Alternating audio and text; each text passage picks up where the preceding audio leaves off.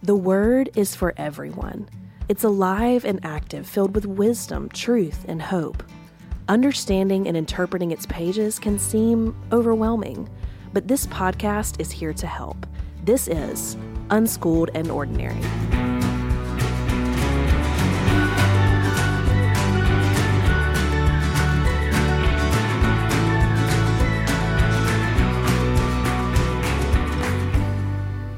Well, what's up, everybody? Welcome back to the Unschooled and Ordinary podcast. I'm your host, Tyler, and I'm here with Ben, aka Mr. Commentary himself, Brandy Stewart, and Angie Gates is back with us. Angie, we missed you last week. Hey, I missed y'all so much. Angie, Really where did did. you go?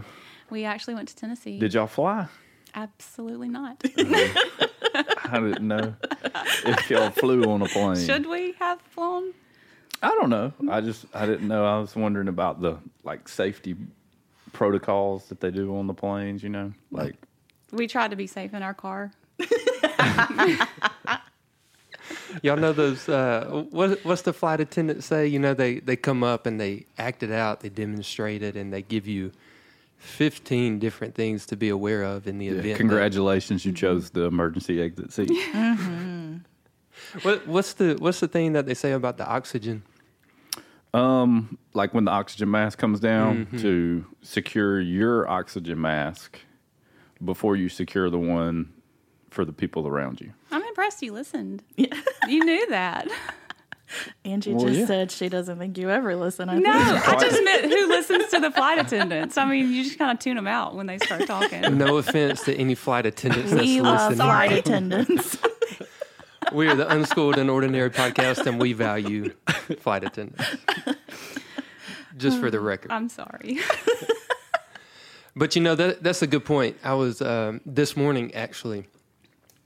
I was uh, I woke up at my normal time. Y'all know I like to look at the stars when it feels good outside in the morning. Still not a fan. Whatever, Brandy. And um, just everything that I had coming up was on my mind. Uh, sermon that's coming up, getting ready for house church, so on and so forth. And I found myself reading the scripture that we're covering today, which nothing is wrong with that, but I was reading it just in preparation for today. So, you, you know, the, the downside of that is you can you can spend time with God just to lead other people. Hmm. And it's this whole analogy like the flight attendant, you know, get your oxygen mask before you help other people. What's the reasoning for that? Well, if you're not healthy, and then then there's no way to help other people. So the analogy we love to use, or I love to use, like I always say, inside joke right there. We want to lead from the overflow of our lives. You know, we, we want to fill our, our cup, and then as our cups are full, we then lead out of the overflow. And so, for anybody who is just in a position of leadership, it's so important to make sure that you are caring for your soul first, and then God is going to use you to care for everyone else. Hmm.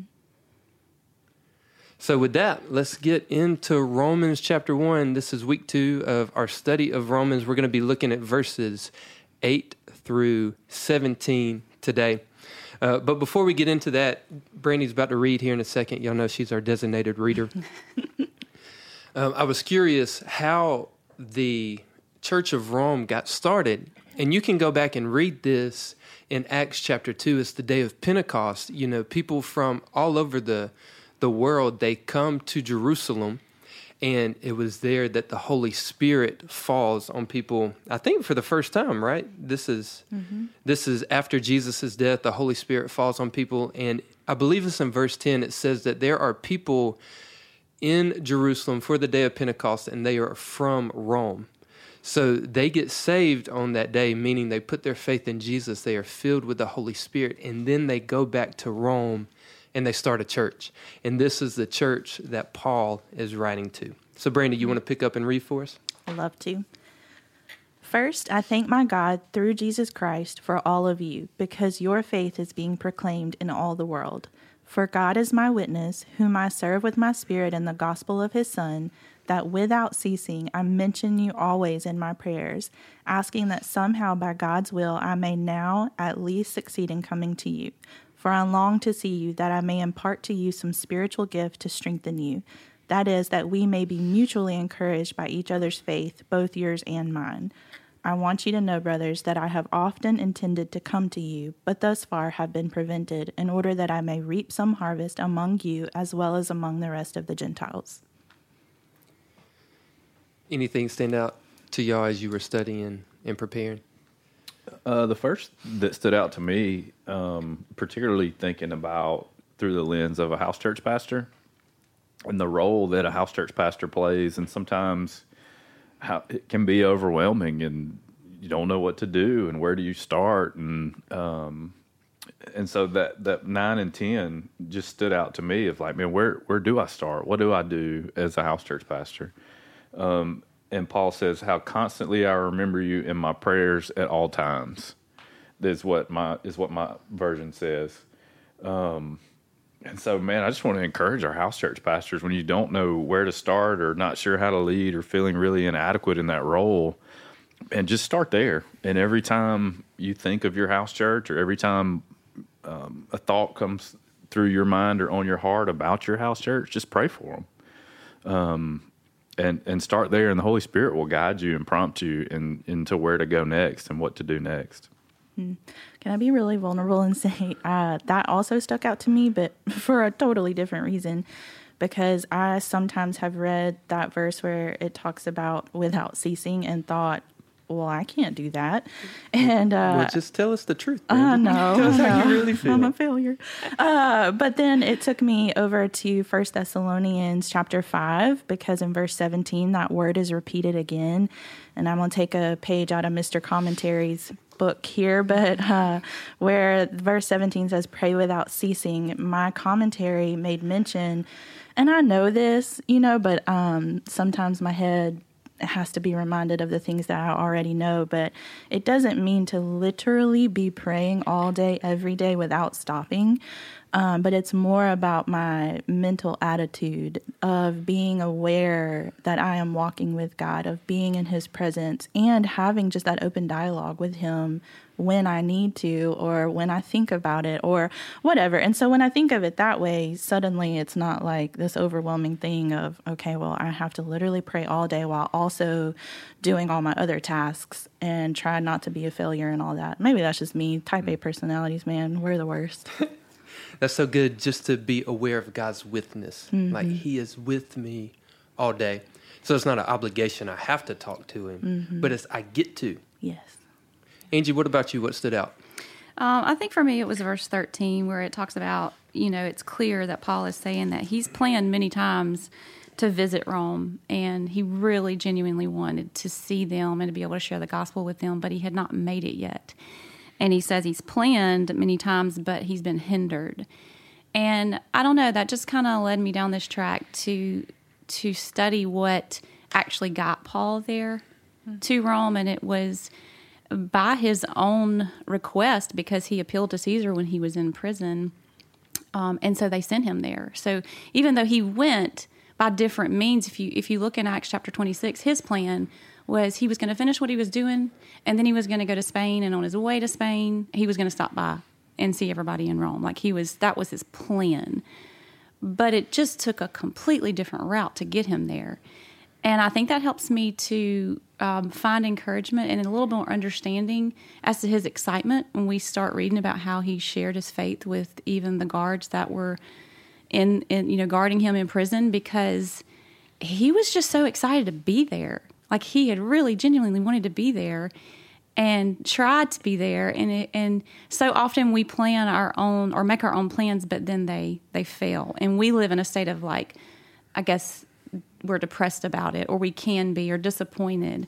But in proverbs um, 69 i believe it is it says that in a man's heart he plans his, his way but it's the lord that establishes his step. So that kind of paired with paul's experience just brings a fresh light to me to try to make sure that um, i don't get caught up in my plans so much when they don't work out the way i want them to Ben, that reminds me of something you told me about earlier in the week from a book you were reading, where it talked about, you know, our perspective on what, when things don't go our way, we tend to want to blame all of it on Satan all the time.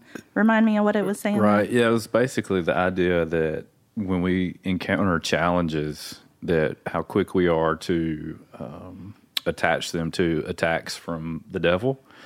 But what if, like, God uses challenges in our lives to mature us and to turn us to His Word for answers to figure out how to navigate those challenges and how to grow in Him, um, and so He can use us in a greater way, right? And and the idea was that just what if we viewed those challenges and those setbacks as um, opportunities to turn for to God's word to navigate them, and it would completely change how we view God's word and how we encounter God's word and how we how we turn to it.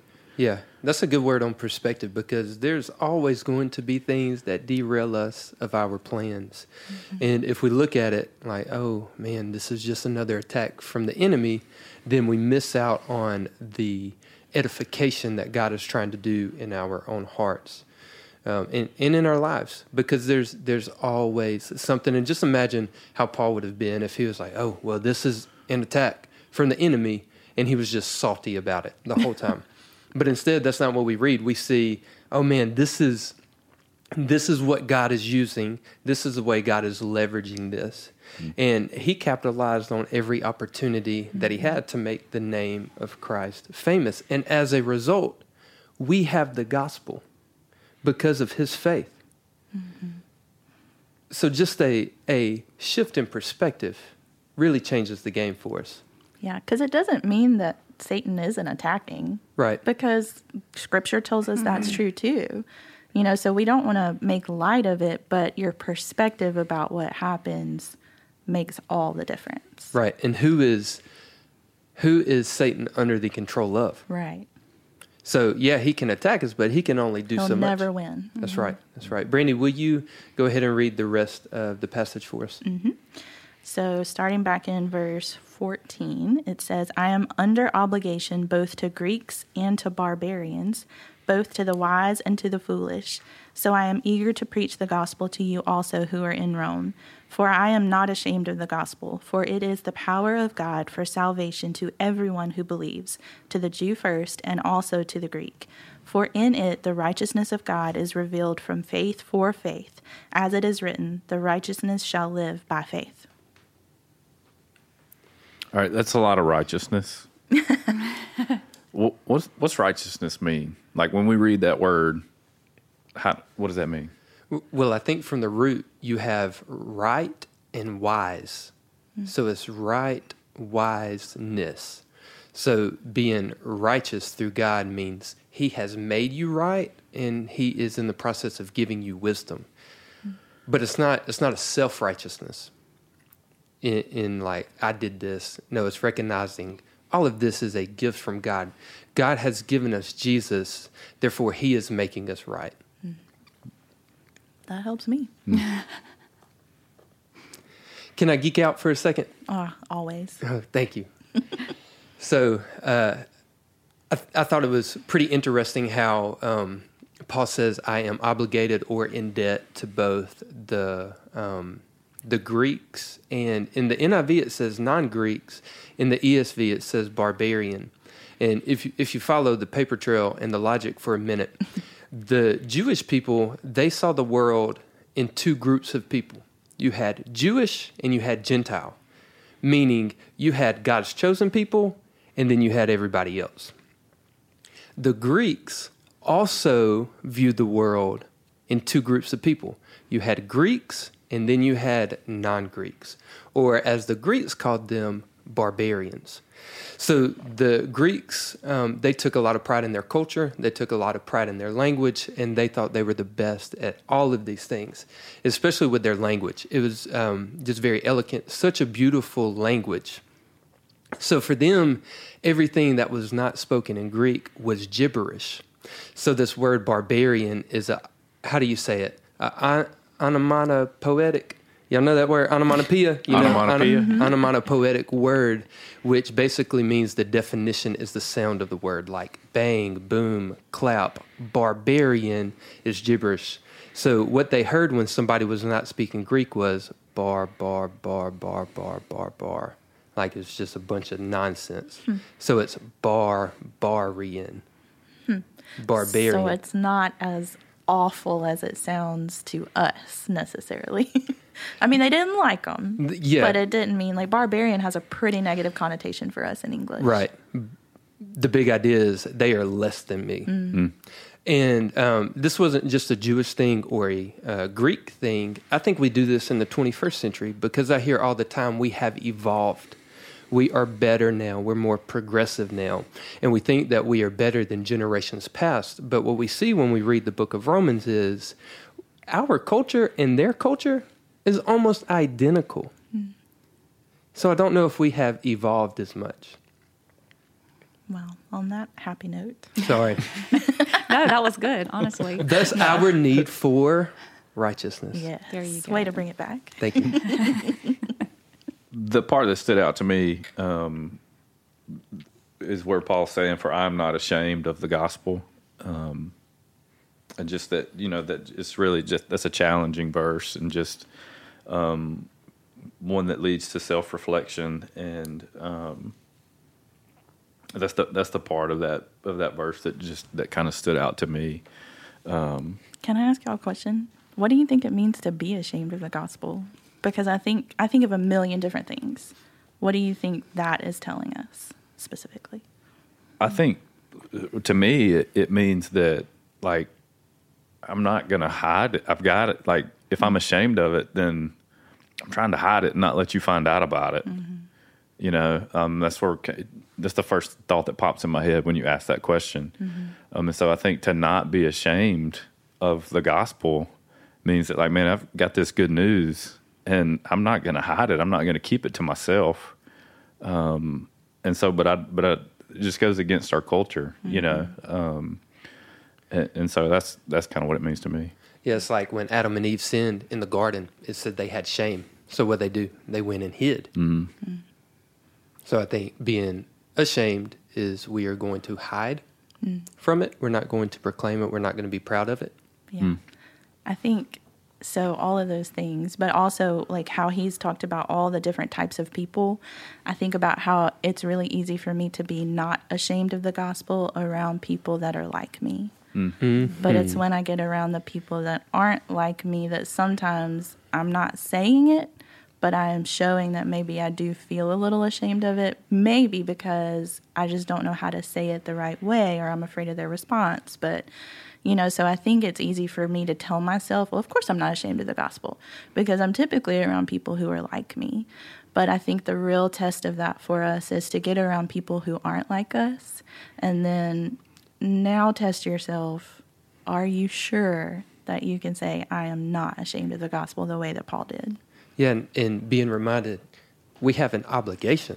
Like Yeah. Paul said, I am obligated. And and that's why it says in Romans 1.16, for I'm unashamed of the gospel, for it is the power for everyone who believes. Mm-hmm. Knowing that, that we are walking with the Holy Spirit. And it's not us that has the power, but it is God who has the power. And for whatever reason, he chooses to work through us. Yeah, and I think um, oftentimes we kind of assume that we can be someone's Holy Spirit. I mean, like it's clear in that verse where it's it says the power of God alone that leads to salvation, and we may want that for somebody like so bad, or or want a righteous way of living for somebody that we we are close to, um, but to realize that it's not our responsibility to be their Holy Spirit. Like that's only God and His power alone that's going to make that transition in their heart. Yeah, so again, Romans chapter 1, jam packed. uh, next week, we'll be covering a few more verses. And uh, Paul gets really specific about the Gentiles, or, or the Greeks rather, because they think they're so superior. And he's about to say, look, here are all the ways that you're not, and thus why you need to be made righteous before a holy God. Um, I've been really intrigued with that part of this chapter. So we're looking forward to that. And hey, just want to um, give a shout out to everybody. You know, we were at the Hunt Club a couple weeks ago, and that was the first time we got to see just a lot of our folks who are involved with the house church. And we just want to thank you for being a part of this podcast, listening to it, and for all the great feedback that you've given us. We appreciate it a lot. So, with that, I guess we'll catch you guys next week. We'll see you then. Peace. Unschooled and Ordinary is an original podcast from Venture Church. While this podcast is great for individual study, the Word really comes alive when we talk about it and apply it to our lives in house church. House churches are small groups of believers gathered in homes for a meal, scripture study, discipleship, and prayer in a trusted community of faith. They meet on Wednesday nights at 6:30 p.m. in homes throughout South Mississippi, and you can join anytime. To find a house church near you, visit venturechurch.org/housechurch.